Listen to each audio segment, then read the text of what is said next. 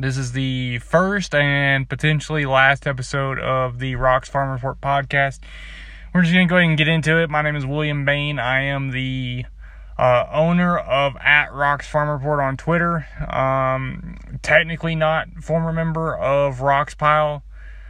Um, we'll see what happens in the transpiring days and weeks. Um, but it appears that I have been uh, replaced. And I do not blame Rox Pile. A I don't blame them at all if they did decide to go after uh, Tyler.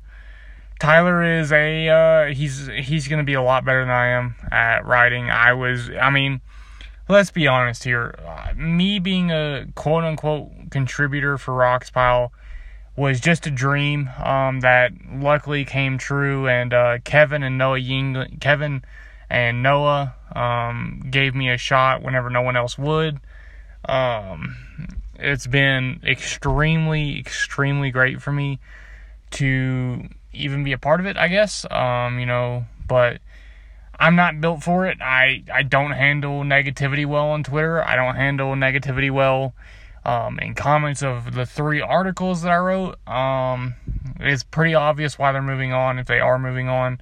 They haven't said anything. I talked to them earlier, and they they told us, you know, we're we're here whenever. Um, so I'm just gonna figure out, uh, you know, what I want to do.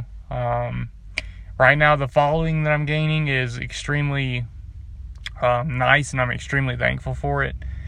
But in a way, uh, the followers that I'm losing because I can't handle my anger and I can't uh, debate reasonably uh, is probably probably deserving. And I don't know how much longer I'm going to continue with the Twitter thing. Um, I'm wanting to, I don't want to limit myself to prospects only um, because, you know, there's.